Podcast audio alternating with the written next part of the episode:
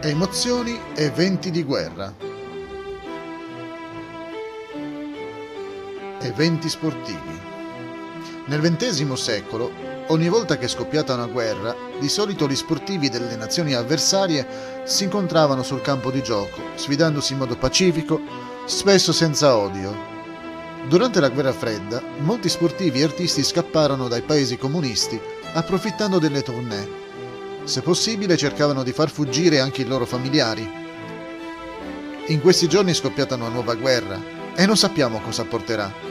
A differenza del passato, gli organizzatori degli eventi sportivi hanno deciso che gli sport e gli eventi musicali saranno vietati ai russi. Per esempio, al prossimo Eurovision 2022 che si terrà a Torino, è stato deciso che non ci sarà alcun rappresentante della Russia. Queste limitazioni si rispecchieranno in altri sport? Per esempio nelle corse automobilistiche? O che dire degli incontri di box, wrestling, tennis, calcio, basket e baseball? Forse agli sportivi russi non interessa molto la corrida, sport praticato in, in prevalenza nei paesi spagnoli. Piuttosto notiamo che la Russia ha minacciato di voler far scoppiare la guerra per settimane, ma ha aspettato che terminassero le Olimpiadi che si stavano tenendo a Pechino. Non potevano sfidarsi nello sport invece di lanciarsi bombe? Come diceva una canzone di Eros Ramazzotti, non vorremmo vedere più la guerra, nemmeno in tv. Devo ammettere che io non seguo lo sport, nemmeno in tv, comunque conosco molti appassionati. Parlando degli eventi sportivi, un sociologo tedesco affermò durante la guerra fredda in un certo college svizzero le telecronache si tramutano in una manipolazione delle emozioni, quel tipo di emozioni che trasformano i giocatori e gli spettatori in fanatici e trasformano gli stadi in campi di battaglia. Poi avvertì, più i mass media riescono a suscitare emozioni nei giocatori e negli spettatori, maggiore è il pericolo di reazioni negative e aggressive da parte di entrambi. La febbre del gioco d'azzardo. Il gioco d'azzardo è presente ovunque nel mondo, ma ha una storia lunga migliaia di anni. Chi gioca trova infinite scuse, come quella di vincere qualcosa, ma la maggior parte dei giocatori cerca quella che viene definita strana tensione. È stato detto, la brama di questo strano brivido spesso mette in ombra i desideri. Secondo il libro Gambling, a cura di Hermann of Pomona, i giocatori più intelligenti sottolineano qual è il motivo irrazionale del gioco la componente del brivido. L'emozione è solo un sinonimo. A causa della loro brama per questo brivido, i giocatori d'azzardo prendono in prestito denaro dopo che sono rimasti a secco. Invece di accontentarsi di una qualsiasi vittoria, tornano a giocare per poi perdere tutto. Sono assuefatti, drogati dal gioco. E cosa ottengono? Qualcosa di amaro per pagare ciò che hanno perso, molti dipendenti sono arrivati a rapinare la banca o l'azienda che normalmente offriva loro un buono stipendio. Alcuni funzionari pubblici si sono rivolti a qualche personaggio della malavita per ottenere dei prestiti al fine di pagare i loro debiti di gioco. E questi debiti a volte sono a causa di omicidi e suicidi. Anche un gioco innocuo come il bingo rappresenta un'enorme perdita di tempo e denaro, dal momento che molte casalinghe ne sono dipendenti. Che se ne rendano conto o no, i giocatori d'azzardo scelgono un dio simbolico notosi dall'antichità come il dio della buona fortuna.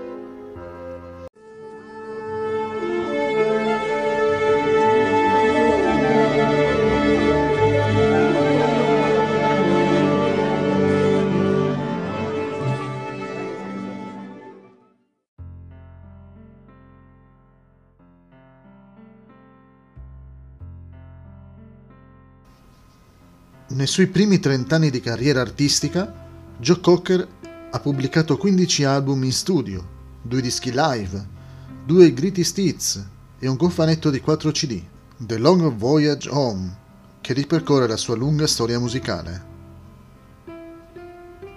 Io sono sopravvissuto, sono stato molto fortunato.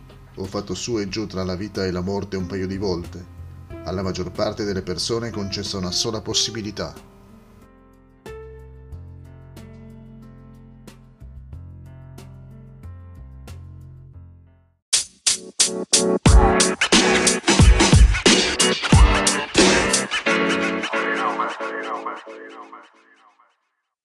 Dire della droga?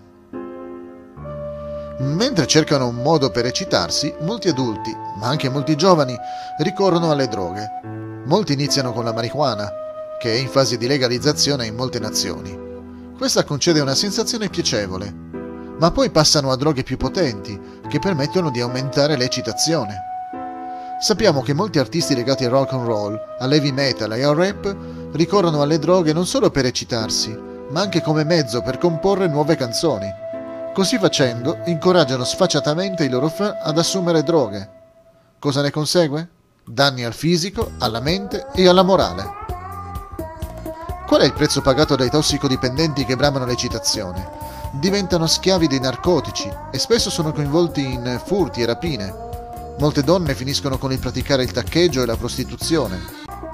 Artisti famosi come Jimi Hendrix, Janis Joplin e Brian Jones dei Rolling Stones pagarono cara la loro dipendenza dalla droga.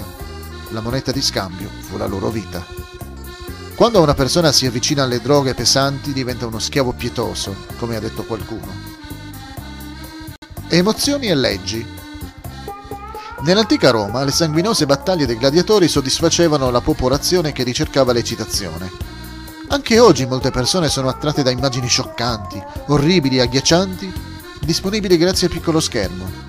Film e programmi tv glorificano la violenza e trasformano gli assassini e gli stupratori in eroi, alimentando la brama di eccitazione del pubblico. Molti trovano entusiasmante violare l'etica, i principi con cui sono cresciuti. Così molte donne hanno preso l'abitudine di taccheggiare, non perché hanno bisogno degli articoli che rubano, ma per l'emozione che si prova rubando e facendola franca. Questa emozione o eccitazione poi porta a compiere attività vietate ancora più pericolose. L'importante è fare qualcosa di proibito. L'eccitazione sarà assicurata. Molti sono affascinati dal sesso illecito, che promette l'eccitazione al massimo grado.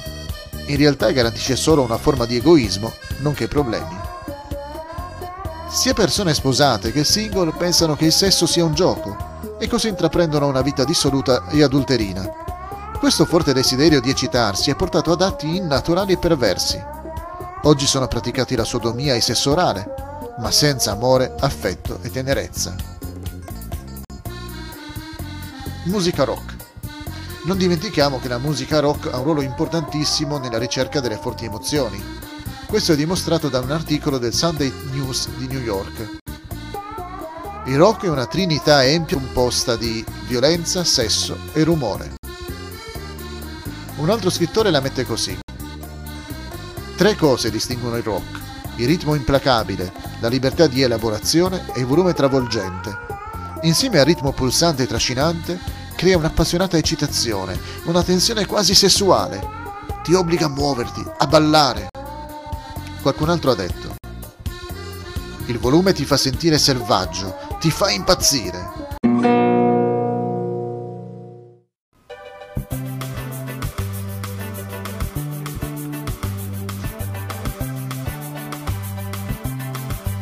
Circa 40 anni di carriera artistica, Fabrizio De Andrea ha pubblicato 16 album, quasi tutti premiati come miglior album dell'anno dalla critica specializzata. De André, definito in precedenza piccolo borghese arrabbiato da poltrona, disse di sé Sono un anarchico nato in un ambiente borghese, ma per fortuna sto diventando sempre più anarchico, vuol dire che sto guarendo.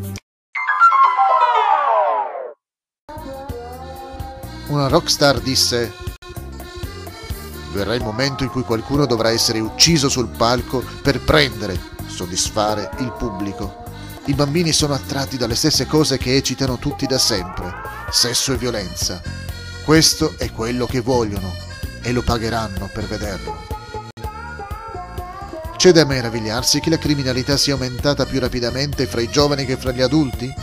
C'è da meravigliarsi se oggi sul palco il pubblico sia stato preso dalla guerra? combattere contro le emozioni illecite. Oggi il mondo è in guerra. Qualcuno si domanda se chi ha voluto questa guerra sia stato sotto l'influenza di qualche sostanza. Forse la spiegazione è più semplice. Non ha combattuto contro le proprie emozioni illecite. Naturalmente la sua brama non era rivolta a qualcosa di dissoluto o direttamente illegale, ma verso quella che i giornalisti hanno definito in questi giorni l'espansione. Da una parte la Russia vuole espandere i suoi territori prendendo una frazione dell'Ucraina, dall'altro la Nato vorrebbe espandersi accettando l'Ucraina.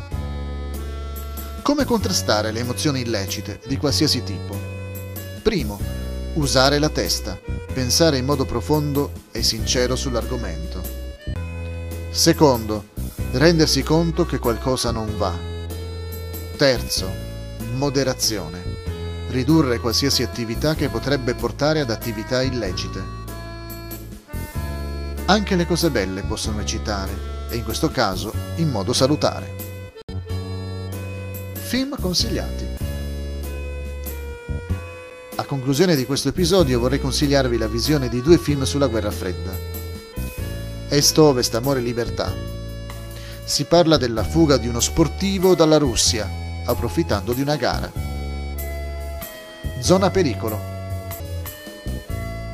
Si parla della fuga di una violoncellista durante un concerto.